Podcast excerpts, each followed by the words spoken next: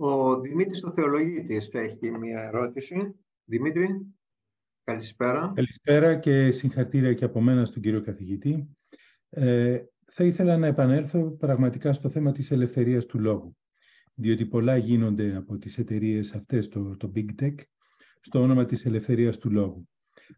Μας είπατε πριν από ένα λεπτό την άποψή σας, αλλά θα ήθελα λίγο να επανέλθετε στο θέμα της ελευθερίας του λόγου, διότι άλλο ελευθερία του λόγου, άλλο καταδίκες, άλλο βλασφημίες, άλλο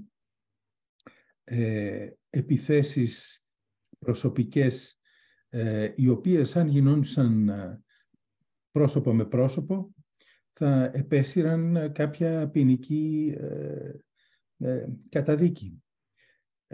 Όμως όταν γίνονται στο διαδίκτυο, αυτά ο καθένας μπορεί να λέει ό,τι λέει, ό,τι θέλει και να μην έχει καμία επίπτωση. Ένα φυσικό χαστούκι, ας πούμε, πας στη φυλακή ή καταδικάζεσαι. Όταν το κάνεις στο διαδίκτυο δεν γίνεται τίποτα. Θα θέλατε να αναφερθείτε λίγο πιο διεξοδικά στο θέμα αυτό. Και αυτό είναι μέρος του κανονιστικού πλαισίου, το τι μπορεί να γίνεται και τι δεν θα θέλαμε να γίνεται στο διαδίκτυο. Αυτό θα προσπαθεί να το καλύψει το Digital Services Act. Δηλαδή, ναι, συμφωνώ απολύτως μαζί σας ότι το να με βρίσετε στο διαδίκτυο σήμερα μπορείτε να το κάνετε με κάθε άρνηση, ενώ αν το κάνατε με άλλο τρόπο θα επέσυρε κάποιου είδους τιμωρία. Συμφωνούμε απολύτως σε αυτό. Και επίσης, δηλαδή, καμία τεχνολογία δεν είναι αμιγώς κακή ή αμιγώς καλή. Επανέρχομαι σε αυτό που είπε ο κ.